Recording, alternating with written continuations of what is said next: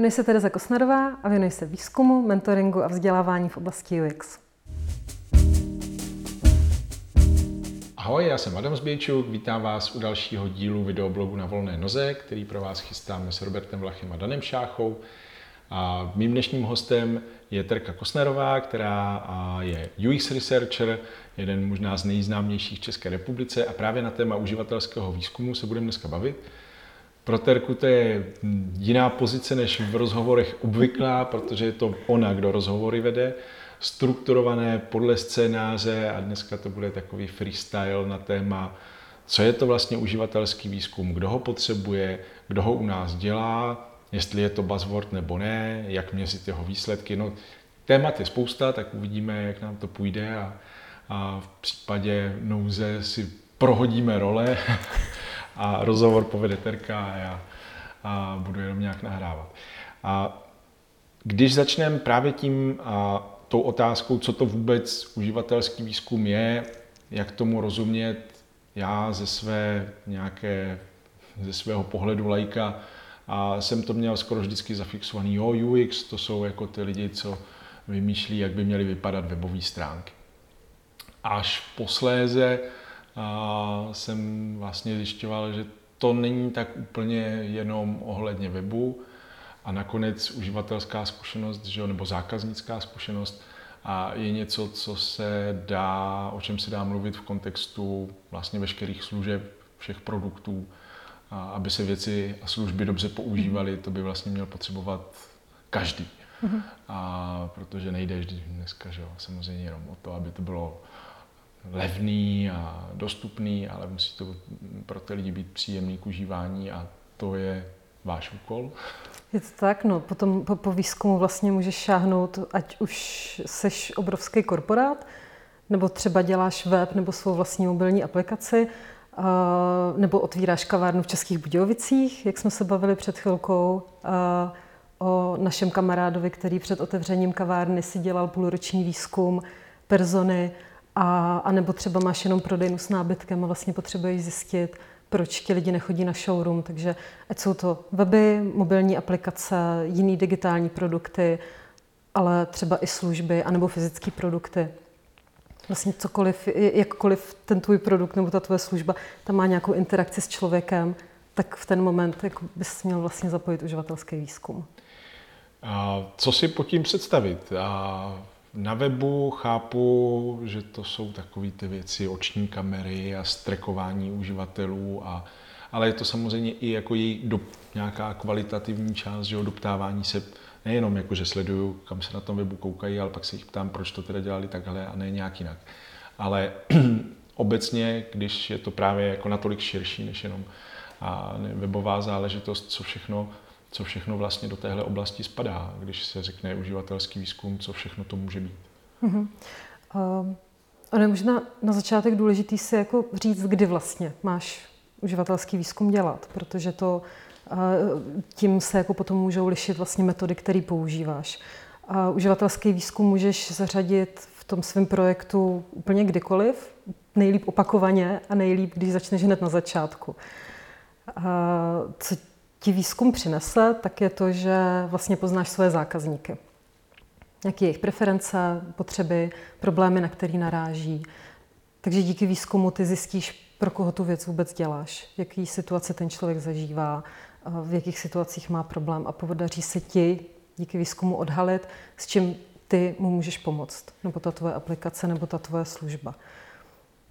No a co je třeba pro mě jako uživatelský výzkum a co, co považuji za jako jednu z nejdůležitějších věcí nebo z nejdůležitějších argumentů, tak to, že uživatelský výzkum není jenom nějaká metoda, ale je to hrozně silný nástroj v momentě, kdy chceš jako ovládat svůj projekt a chceš nad ním mít uh, kontrolu, protože ti pomáhá vlastně minimalizovat rizika, a pomáhá ti předcházet nějakým chybám. To, co se dost často stává na projektech, kde výzkum není zařazený, je to, že se rok eh, na něčem pracuje, je do toho zapojených spoustu lidí ve tvém týmu a ty až po roce, až když třeba vypustíš web, vypustíš apku, tak ty až po roce můžeš zjistit, že najednou si to nikdo nekupuje, že to nikdo nepoužívá, že tomu lidi nerozumí, že to nechápou. Takže většinou takhle dopadají projekty, do kterých uživatelský výzkum zařazený není. Já jsem se tady s tímhle sám setkal v různých variantách a typicky, že se mě ozývali lidi, že by chtěli pomoct se sociálníma sítěma pro svůj nový projekt, který bude strašně úžasný a, a nevím, co všechno jako chtěli, chtěli porážet. A když jsem se ptal, do jaké míry jako si to testovali, tak řekli, že to testovala rodina a, hmm. a těch pět kamarádů, co to jako a na tom dva roky pálili jako s nima společně svoje úspory. A že pokud a že to je přeci geniální, tudíž už tomu chybí jenom, ať já jako díky tomu Facebooku zařídím, mm-hmm. že to mhm. všichni budou používat. Což je samozřejmě, že jo, pro mě v tu chvíli jasný znamení, že musím rychle utéct pryč, protože velmi pravděpodobně to zase tak geniální nebude. A pokud si to vůbec neotestovali, tak ta šance, že se tomu bude dařit, není dvakrát velká a potom mě budou nadávat, že ten Facebook jsem udělal špatně. Hmm. A je tady tenhle přístup toho nějaké nedůvěry nebo možná jako zanedbání tady té části s tím výzkumem, jak, jak, jak to vidíš u nás, tu situaci, zlepšuje se to ale málo? Já si nemyslím, že to je nedůvěra. Možná, možná u někoho jo, ale ta nedůvěra je tam spíš v momentě, kdy už máš jako špatnou zkušenost s nějakým výzkumníkem nebo s mm-hmm. designérem, tak tam potom vzniká nedůvěra. Ale uh, jde spíš o to, že lidi jako neví, že by měli něco takového poptat a uživatelský výzkum jim přijde jako něco obrovského, co vlastně není vhodný pro jejich projekt. Si říkají, mám jenom malý web, mám malý e-shop, nebo ta služba je, je malá, jenom pro pár zákazníků. Uh, Nemám až tak velký budget na nějakého výzkumníka nebo na nějaký výzkumy, který stojí desítky, stovky tisíc. Takže tam výzkum nezapojím a třeba si to zkusím udělat sám. Mm-hmm. Protože ono upřímně na první pohled vypadá dost jednoduše udělat si pět rozhovorů. Jenomže většinou to dopadne tak, že ten člověk si ty rozhovory udělá a potom neví, co s těma datama. Takže to končí jenom u nějakého konstatování. Ale tahle paní se na to dívala takhle, říkala, že to je dobrý, takže vlastně jako můžeme jít dál. No a to je jako velká nevýhoda, že lidi dneska uživatelský výzkum vnímají buď jako ty obrovský marketingový kvantitativní výzkumy od Ipsosu, který, který jako oprávněně stojí dost peněz a, a oprávněně samozřejmě trvají jako dlouhou dobu. A nebo na druhé straně to vnímají jenom jako uživatelské testování, kterýmu navíc ještě říkají validace. To znamená, mhm. je to něco, co je na konci. A chtějí tím jenom potvrdit, že je všechno v pořádku. Ano, je to na konci a chceme si zvalidovat, že jsme všechno udělali správně. No jenomže samozřejmě, když je to až na konci, tak jako zjistíš, že to není tak úplně dobrý, ale pak už s tím nic neuděláš. Já se vždycky snažím vysvětlovat lidem, jako kdy mají zapojit uživatelské testování na, na příkladu. Ten je takový jako možná emočně náročný. Představ si, že pozveš svoji tchýni na nedělní oběd a vaříš polívku, tak jo taky neochutnáš až na konci, že jo? Když s tím nemůžeš nic udělat, ale ochutnáváš ho jako postupně od začátku. A kdykoliv se ti zdá, že je tam něco špatně, že tam jako něco chybí, tak to tam můžeš postupně přisypat. Takže na konci to dává smysl a je to dobrý. Úplně stejně jako s těma webama. Když uděláme uživatelské testování na konci, tak já tam s tím už vůbec nic neudělám. Já, já konstatuju, hele, lidi nerozumí téhle zprávě, neví, co mají udělat, nechápou, jak mají třeba dokončit ten nákupní proces, ale co s tím už potom, když jsi na konci. Že? Většinou jsi na konci času a na konci budžetu. A když, se, když, se, když jsme se domlouvali na dnešní rozhovor, tak si zmiňovala, že máš takový neskromný přání v každém projektu nebo firmě, kam přijdeš, vytvořit jedno místo, jedno místo pro, pro výzkumníka, aby to jako zůstalo. A což dává smysl, že firmy to poptávají v nějakou chvíli, ale na druhou stranu, pokud by to měli používat pořád, tak by tam někoho mohli potřebovat pořád. A jak vidíš, ten rozdíl mezi interním člověkem a tvojí, tvojí roli ve smyslu a volnonožce, a jak, to, jak to je. je jako, asi chápu, že pro typicky že teda nějaký menší projekty a nemá cenu vytvářet pracovní mm-hmm. pozici, ale a v případě velkých firm, nakonec ty pracuješ hodně i jako s těma velkýma korporacemi, který možná by jako to místo mít mohli, proč se, proč se obrací jako na, na externího dodavatele a, a jak, jak je ta mm-hmm. scéna toho výzkumu vlastně dneska na tom ve smyslu volnonožci versus zaměstnanci. Mm-hmm. Když máš menší firmu, a taky jasný, a máš třeba jeden projekt nebo děláš jeden produkt, tak fakt nemá cenu mít tam člověka na full-time výzkumníka, protože eh, ty ho tam sice potřebuješ mít jako kdykoliv v tom procesu, ale nezaměstnáš ho na full-time. Jasně. Takže tam je, tam je super, pokud se tomu člověku nějak kombinují role a má, je to třeba UXák, hodně s přesahem do research, je schopný dělat uživatelské testování, kvalitativní rozhovory, může se ti starat o Eh, sběr zákaznický zpětný vazby, nějakým způsobem s ní pracovat a vlastně je to takový designer celé tvé služby. Mm-hmm. Tak to, takového člověka interně určitě má cenu mít, když jsi menší firma a jemu samozřejmě potom investuješ do vzdělávání v oblasti i výzkumu. Takže se ta jeho pozice tady tím posiluje. A k němu je super si třeba najít nějakého právě jako externího kouče nebo mentora, nebo někoho, kdo by mu mohl pomoct uh, s tím, aby třeba ty hloubkové rozhovory dělal líp, než mm-hmm. jak se to naučíš jenom z knížky. Kdo by třeba s ním mohl udělat uživatelské testování a vlastně nastavit ten proces, jak v té firmě by měl fungovat. Ale už tam vevnitř máš někoho šikovného, kdo už to potom zvládá. Takže tam toho externího člověka má cenu nasazovat jenom opravdu jako mentora. Uh, proč se nevyplatí firmám spolupracovat jako jenom s externím člověkem? Tak je to z toho důvodu, že pro nás každý téma je nový a my ho na začátku potřebujeme dost dohloubky poznat. Takže já kdybych vlastně, když jenom jako třeba konzultuju nějaký projekty externě, tak na začátku je tam vlastně dost velká časová dotace na to, abych já poznala toho klienta, jeho biznis, konkurenty, cílové skupiny, vůbec jako segmenty a abych se v tom zorientovala.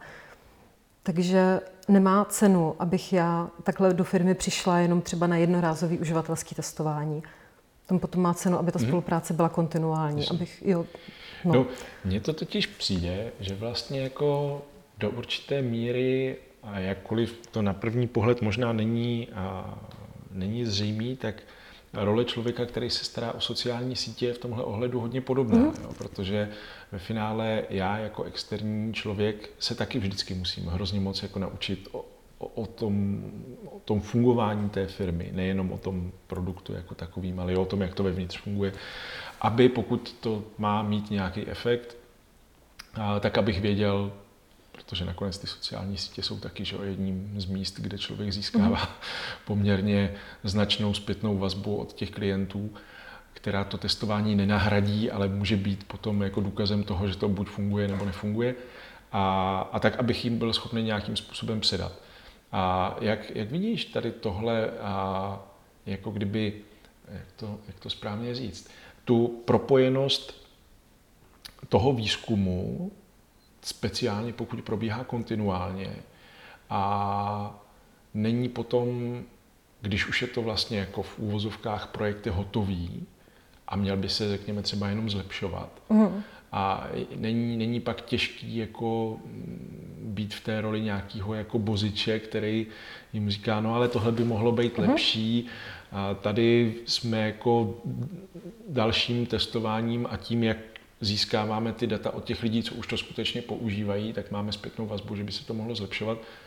Protože já třeba jako tohle jsem vnímal a v případě toho marketingu, nebo vůbec ne marketing je v tomhle případě není správný slovo, v případě sociálních sítí, a jako výrazně problematický bod, že vlastně ty firmy nejsou na tu, na tu jako zpětnovazební smyčku úplně zvyklí. Jo? Že, že možná jako při vzniku nebo vývoji to ještě jde, i když ani tam to není jednoduchý, ale následně potom do těch procesů vstupovat a nějakým způsobem ty věci měnit, mm. což byla moje ambice, že by k tomu ty sociální sítě měly pomáhat, tak praxe mě pak jako dost vyléčila z téhle, z toho idealismu, se kterým jsem tomu přistupoval. No, a s tím si právě myslím, že dobrý výzkumník by problém mít neměl. Protože když, když si vezmeš, co já vlastně dělám, já, já bych do tvýho projektu lila data, který potřebuješ mít pro nějaké rozhodování, aby se byl schopný zodpovědně rozhodovat, um, před nějakýma velkýma změnama, před uh, třeba rozhodnutím, že se budeš věnovat jako jinému segmentu nebo jinému produktu. A nechceš se rozhodovat jenom na základě individuálních názorů členů tvýho týmu, ale chceš se rozhodovat na základě dat. Mm-hmm. Tak v ten moment ty mě zavoláš a já v ten moment funguji, takže jako od, zodpovídám nebo hledám odpovědi na tvoje otázky. A já tam opravdu přináším jenom odpovědi. Já už nejsem ta, která říká, měli byste něco udělat jinak. Já už nejsem biznesový konzultant, nejsem strategický konzultant, ale opravdu jsem taková jako, tak, takový support pro vaše rozhodování ve firmě. A co třeba už ti seniornější výzkumníci jsou schopni udělat, tak uh, formou nějakého designového workshopu, ideačního, už, jsme dohod, už, už jsem jako schopná ti ty data nejenom předat, jako že bych ti dala takhle PowerPointovou prezentaci a dělej si s tím, co chceš, ale už si sedneme, pozveme tam ten tvůj tým a já vám řeknu, hele, tak zjistili jsme tyhle ty věci, tady jsou podle mě místa, na kterých se teď musíme soustředit. Pojďme si říct, co s nima uděláme. A už potom můžeš používat formu třeba Value Proposition Canvasu, kde vlastně dohromady mapujete přesně tyhle problematické místa a říkáte si, jaké možnosti máme, co, co, jak ty problémy můžeme odstranit. No a v tenhle moment už by tam měl nastupovat designer. Pokud se budeme bavit o webech a zjistíme, že nám na webu nefunguje nákupní proces, tak v tenhle moment nastupuje designer, který vlastně jako ví, na co se zaměřit, ví přesně, kde ty lidi mají problém. Nemusí předělávat celý objednávkový proces, ale zaměří se jenom mm-hmm. jako mhm. na tři místa. Takže vlastně, když to chápu správně, a ten a zetěz té posloupnosti je takový, že a ty uděláš ten výzkum, pak se někde jako potkáváte s tím designérem, ten to nějakým způsobem posunuje výsledky toho výzkumu do nějaké změny a ta potom se, ta se potom validuje hmm. a třeba jako dalším výzkumem a z toho na konci vypadne nějaký, nějaký jako finální rozhodnutí. Jak to, jak to potom uchopit z hlediska nějaké návratnosti, nějakého ROI, jak, jak vidíš otázku ROI a, a, a výzkumu? A, protože mně přijde, že, jo, že, že když to jako, že jo, když se to takový to, když všechno funguje, tak to vlastně jako sam, samozřejmý, že to funguje, a, a naopak, když to nefunguje, tak se hledá jako vyník toho, jako proč hmm. to nefunguje, ale a, že jo, nikdo si asi neudělá jako AB test ve smyslu, tady máme svůj původní jako špatný web a tady máme jako vylepšený nový web a teďka je pošlem proti sobě a, a zjistíme, jestli se to vyplatilo hmm. nebo ne. No, ono jako návratnost investic do researche se ti strašně špatně měří protože nejde jenom o ty výstupy z výzkumu, ale jde o to, co se s nima udělal, jak si použil. Já ti můžu udělat výzkum za 300 tisíc a ty si ho dáš do šuplíčku a pak je ta návratnost investice relativně zřejmá. A nebo s tím něco uděláš a potom už se bavíme o tom, že měříme jako návratnost eh, investice do všech UXových aktivit, který, který nám eh, na to navazují. A co, jako k čemu já přicházím, co, co chtějí klienti měřit nejčastěji, tak eh, třeba na e-shopech je konverzní poměr a případně to může být eh, z pohledu zase výzkumu NPS, Net Promoter Score, takže nějaký mm-hmm. jako ukazatel, který ti říká, jak, by, jak jsou lidi spokojení s tou službou, jak by ho doporučili svým známým. Ale z jednoho nebo z druhého parametru, tady, tady z těch dvou parametrů nic nevyčteš. Eh, tam do toho potřebuješ zapojit další věci, co na, na co třeba já koukám na svých projektech, tak uh, je vůbec hodnocení tvý služby nebo tvýho produktu. Úplně kdekoliv. Na App Store, na Google Store, na Facebooku, na Google Maps, na úplně čemkoliv. Takže jakákoliv zákaznická zpětná vazba, kterou dostaneš, tak ti tady do toho může propadnout. Uh, hezký ukazatel je třeba to, jakým způsobem se sníží objem telefonátů na tvoje call centrum. Mm-hmm. Jestli lidi přestávají volat pořád kvůli tomu, aby se zeptali jenom, v kolik máš otevřeno tak jako na toho se můžeš podívat. Ehm, je spoustu článků, který se věnují eh, tomu, jak si spočítat, kolik času tvoji vývojáři věnují opravám chyb.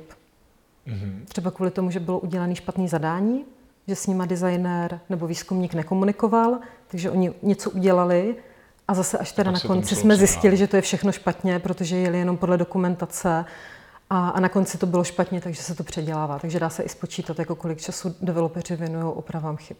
No a to je vlastně jako pro mě ta úplně nejdůležitější část mé práce a to zapojovat toho klienta, UX designéra, případně i vývojáře do toho procesu co nejdřív. Já, já si třeba zvu na uživatelské testování, aby se koukali. Samozřejmě nesedíme spolu v místnosti. Vyhodnocujeme si společně ty věci, které viděli. Děláme dohromady ideační workshopy. Takže vlastně klient, pro klienta je to docela dřina dělat s výzkumníkem. A přesto, přesto je vidět, že, že ten, tenhle směr jako nějakého uvažování nebo využívání těchto služeb jde nějakým způsobem nahoru. O, o výzkumu je, myslím si, dnes slyšet rozhodně víc než ještě před několika lety. Což sebou samozřejmě, a to zase jako trošičku znám z té vlastní zkušenosti, ve chvíli, kdy, kdy byl Facebook v tom vrcholném rozpuku a ne dneska v té fázi a lehké a deziluze, tak každý druhý byl expert na Facebooky a stačilo jako jenom 8 hodin jako na něm sedět a, a, a hrát hry. A jak je to v případě výzkumu a, a, a designérů? Teďka nehrozí devalvace trochu nebo jako problém s přehřátím v tom smyslu, že tady jsou, jak, jak poznat, kdo je jako reálně hmm. dobrý a, a kdo jenom využívá toho, že se teďka o tom hodně mluví, takže... Hmm. Já. Ono je o něm teď slyšet víc v našem oboru, protože se víc a víc dělají weby a, a digitální produkty a, jako design služeb. Ale to, co děláme my, tak není nic nového. To je prostě normální marketingový výzkum, ze kterého se jenom přebírají určitý metody, které se hodí přesně tady na to, co potřebujeme. Používají se třeba víc kvalitativní způsoby výzkumu, ale jinak my vlastně všechno, co děláme, tak, tak je klasický marketingový výzkum, takže to není žádná novinka. No a jak poznat teda jako dobrýho výzkumníka a dobrý výstupy z výzkumu? Jo? Pokud v tom nemáš zkušenost, tak dost těžko. Takže já vždycky doporučuji obrátit se na lidi ve tvém okolí, jestli by ti někoho nedoporučili, jestli oni nemají přímou zkušenost se spolupráce s někým. Dneska už to není úplně jako těžký uh, někoho najít, uh, plus na Facebooku už vlastně existují jako researchové skupiny, kam se můžeš obrátit. Na Slacku asocia- UX asociace máš taky desítky UX designérů, kteří ti můžou doporučit někoho, s kým mají dobrou zkušenost. Takže tohle bych uh, určitě doporučila jako krok číslo jedna, najít si někoho, někoho, komu věřím, aby mi doporučil někoho, s kým má dobrou zkušenost. Když uh, ve tvém okolí nikdo takový není, tak uh, je vlastně těžký vybírat. A já bych se asi jako zaměřila na vůbec první schůzku a na to, jestli se s tím člověkem sednete. A ono už během té první schůzky poznáš, jestli třeba ten člověk je schopný ti povykládat něco o svých projektech, na kterých dělal výzkumy. Samozřejmě ti nemůže říct detaily, ale může ti říct, v jaké situaci ten klient nejmenovaný byl, jaký metody výzkumu se rozhodl použít, proč, jak to dopadlo, jestli by dneska udělal něco jinak. Takže jde o to, jak ten výzkumník vůbec mluví o své práci. Mm-hmm. Jsou to docela systematičtí lidi, výzkumníci, to si asi poznal podle mé mindmapy, kterou jsem si připravila pro náš freestyleový rozhovor. A vlastně poznáš to i, uh, poznáš to i jako na těch výstupech, které ti posílají. Jsou jako opravdu strukturovaný, je vidět, že to nedělají poprvé. Mají připravený třeba designový briefy, seznamy otázek, které chceš zodpovědět. Jsou schopní velmi rychle udělat třeba nějaký úvodní designový workshop s tvým týmem. Takže je tam jako jistá míra systematičnosti u dobrých výzkumníků. A, a jde taky o to, jakou nabídku ti udělají. A teď nemyslím jako z pohledu ceny, protože výzkum rozhodně není jako levná věc, ale spíš jako z pohledu toho, jaký metody ti navrhnou a jaký alternativní cesty, protože když chceš něco zjistit, tak k tomu nikdy nevede jako jenom jedna cesta. A dobrý výzkumník by měl schopný ti říct, hele, můžeme udělat tohle nebo tohle a tady jsou pozitiva a negativa těch dvou cest a, a pojďme se bavit o tom, co vybereme. Mm-hmm. A měl by vlastně tady v tom návrhu zohledňovat, kolik času na to máš, eh, jaký je tvůj budget, nebo třeba jaký máš přístup eh, k respondentům, jestli tvoji zákazníci sedí ve stejném městě, nebo jestli jsou v Šangaji. Jasně. A kdybys měla doporučit, eh, kam se na tady tyhle věci jako dívat ve smyslu toho, co si co si třeba, kde, kde, kde, ty, kde ty lidi hledat, nebo a, zmiňovala se asociaci UX. A, když o tom vím málo, skoro nic, tak kde, kde, bys, kde bys navrhovala, kde mám začít? Hmm. Ona, eh, teď to samozřejmě zase záleží na tom, co řešíš. Když si vezmu takový typický příklad, že chceš web, tak se pravděpodobně obracíš na nějakou digitální agenturu, která ti ten web bude dělat, nebo na nějakého konzultanta nebo UX designéra. Takže tohle je první místo, kde začít, eh, poptat si ten výzkum, zeptat se, jestli s nějakým výzkumníkem spolupracují, jak ten člověk pracuje, eh, v jaké fázi oni sami doporučují takového člověka jako do projektu začlenit. Mm-hmm. V momentě, kdy ti ta agentura nebo ten UX designer řekne, že to stačí až na konci, tak bych doporučovala se otočit a najít si někoho jiného. Správná odpověď je, hele, pojďme ho přizvat na první schůzku, protože on se tě vyptá, co od toho výzkumu očekáváš, co nevíš o svých zákaznících, jaký jiný výzkumy už máš za sebou. Takže ta správná odpověď je, uh, pojďme ho pozvat co, co nejdřív. Takže už jenom tímhle bych se jako, uh, podle tohohle bych se rozhodovala. A, tak a kde teda jinde najít? Ono je, jakož, je blbý, že ti nejlepší researchři u nás jsou takzvaně mimo radar, protože zkoumají a, a dělají, dělají výzkumy a dělají testy a moc a, nejsou vidět.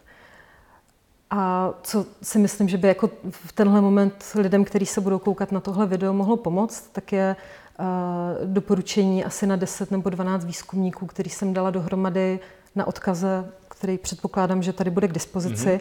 Takže to, to, tam je jako doporučení na, na top researchery v Čechách, se kterými mám já osobně zkušenost. Takže to jsou lidi, který já doporučuji, se kterými jsem dělala nějaké projekty. Takže tady od tohohle se určitě dá odpíchnout. A minimálně třeba někoho z nich kontaktovat. Pokud by on neměl čas, tak, tak velmi rád se. doporučí. Takže tohle je takový jako druhý kontaktní místo, který mhm. bych mohla navrhnout. A Bavili jsme se o tom ze strany toho klienta. Když bychom se podívali na, na toho začínajícího výzkumníka, mm-hmm. a co bys doporučila jemu? Jak, jak je, jako když, když by mě to téma zajímalo a chtěl bych, chtěl bych se v tom víc vzdělávat, víc se nějak jako přemýšlel bych o tom, že to je moje budoucí mhm. kariéra mm-hmm. a, a školy na to nejsou, ne? Uh, školy na to jsou, říká se tomu sociologie, ale um, je, teď uh, projekt uh, Petr Kostnár s Laďkou Suchou, s tvou ženou, tak vlastně dávají dohromady teď seznam uh, vysokých škol a oborů, kde se vůbec UX a research dají studovat. Takže tohle je jako jeden zdroj pro lidi, kteří přemýšlí o tom, že by šli na vysokou školu. Co se týče uh, lidí v našem věku, kteří už tu vysokou školu teda mají za sebou, tak tam uh, bych určitě doporučila podívat se na nějaké online zdroje. Uh, napadá mě Seduo, kde mm. je v tenhle moment k dispozici online, online kurz, který je zdarma a věnuje se Human Centered Designu. Určitě můžu doporučit Interaction Design Foundation, kde je zase zdarma k dispozici úplně neuvěřitelné množství velmi kvalitních materiálů, na kterých pracují špičky v našem oboru mezinárodně. Takže to je druhý zdroj. A případně kurzera nebo jako mhm. další tady takovýhle online zdroje. Takže to si myslím, že je takový jako dobrý startovní krok vůbec si o tom načíst, vůbec zjistit, jestli mě to bude bavit a, a potom spojit se s nějakým researcherem, Ohledně mentoringu. Mm-hmm. Ohledně toho, jestli by ho přizval to, co třeba dělám já, takže si takhle lidi beru sebou na uživatelské testování, aby se vůbec jako podívali, jak to probíhá, jestli je to pro ně. A, takže najít si určitě seniorního výzkumníka na mentoring a pak taky zvážit, uh, jestli soft skillově je to něco, co chci dělat. Mně tak ještě napadá, kdybych, kdybych třeba byl v nějaké pozici, že vím, že ten výzkum nikdy asi jako naplno dělat nebudu, ale, ale, bylo, uh-huh. ale jako cítil bych, že bych se o tom prostě měl dozdělat, protože mě to nějakým způsobem může pomoct v mé práci a protože že jo, hodit se to může asi lec komu. Uh-huh. Nakonec když, si, když nad tím tak přemýšlím, podle mě vlastně jako typicky člověk, který třeba hodně jako má na starosti a právě jako komunikaci, tak si myslím, že ať už, ať už je to jako marketing nebo PR nebo customer care, tak by mu to vlastně mohlo, mohlo, mohlo nějakým způsobem pomoct i v tom, co dělá jako, jako svůj hlavní náplň práce, kdyby si, kdyby si nějaký jako drobečky z toho pozbíral, aby aspoň, mm-hmm. aspoň měl lepší, lepší představu. A že bych se mohl taky něco naučit. Co? A, nebo kdo, kdo myslí, že jsou ještě další lidi, pro který by bylo užitečné jako na, načerpat aspoň nějaký, nějaký základy? Uh, pro designéry ten úplně jako Tam je to top, top základ, který by měli mít, tak je určitě uživatelský testování, hloubkový rozhovory a pozorování. To jsou tři metody, bez kterých si myslím, že se neobejdou. Uh, co se týče potom vlastně majitelů těch služeb, když, když jste v situaci, kdy máte nějakou službu nebo nějaký produkt, uh, web, tak uh, zase jsou to vlastně tady ty tři metody asi pořád dokola. No. Jít se podívat, jak lidi pracují s tím produktem, buď fyzicky, že jako opravdu jdeš do té prodejny, uh, do té kavárny, díváš se, co ty lidi tam jako dělají, jaký tam probíhají interakce. V digitálu se teda pozorování říká uživatelský testování, takže můžeš udělat uživatelský testování, posadíš někoho ke svýmu webu, dáš mu úkol a zase jenom koukáš, nezasahuješ do toho, neradíš těm lidem, nevysvětluješ, jenom se díváš. Takže určitě tohle, no a potom, potom ty hloubkové rozhovory, kde je už ale problém, jestli potom ty víš, co s těma datama udělat, jakým, mm-hmm. způsobem, jakým způsobem je vyhodnocovat.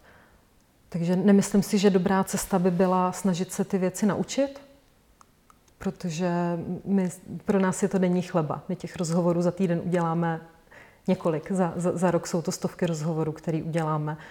A tahle věc se nedá naučit z knížky.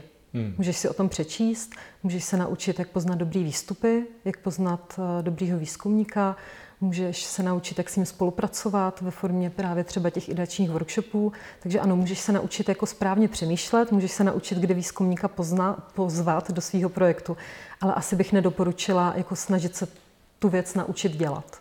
Jasně, protože zkušenost přichází z praxí. A je to, je to tak a hlavně pro, pro mě jako výzkum je uh, ta primární aktivita, které se věnuju, ale v momentě, když bych měla nějaký biznis, tak výzkum bude to poslední, na co budu mít čas, protože potřebuju jet ten biznis.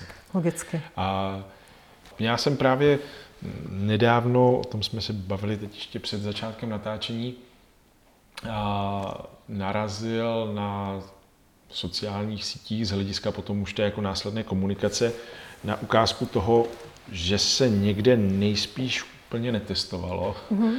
anebo se to nebralo v potaz.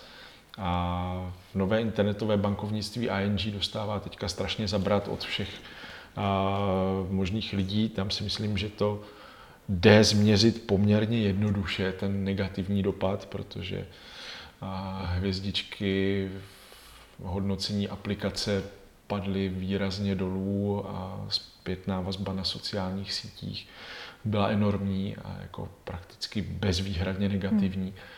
A co, co v takových chvílích a není to potom jako ne, ne, ne, pocit bezmoci ze strany výzkumníka, jako proč nás tady nevzali, ne, nedalo se s tím něco dělat. A speciálně v kontextu toho, že se ještě chlubí tím, jak jsou nově velice agilní a hmm. test, test, testovat by tím pádem rozhodně měli. Špatný hodnocení na Facebooku je sice blbý, ale ještě ti to neříká, jestli eh, je to jako opravdu špatně, jestli tam začali odcházet zákazníci, jestli přestali to internetové bankovnictví používat, protože asi sám víš, že při každé změně samozřejmě jsou nejvíc slyšet hejtři.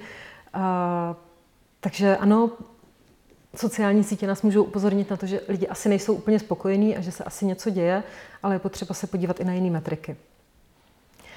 No a co se týče teda uh, zoufalosti výzkumníka teďka v takovéhle firmě, uh, tam se mohlo stát strašně moc věcí. Tam, tam může být, uh, buď tam vůbec nebyl žádný výzkumník, může tam být nedůvěra ze strany managementu, takže tam může být opravdu velmi kvalitní researcher, jenom nemá nějaký support z pohledu, z pohledu managementu.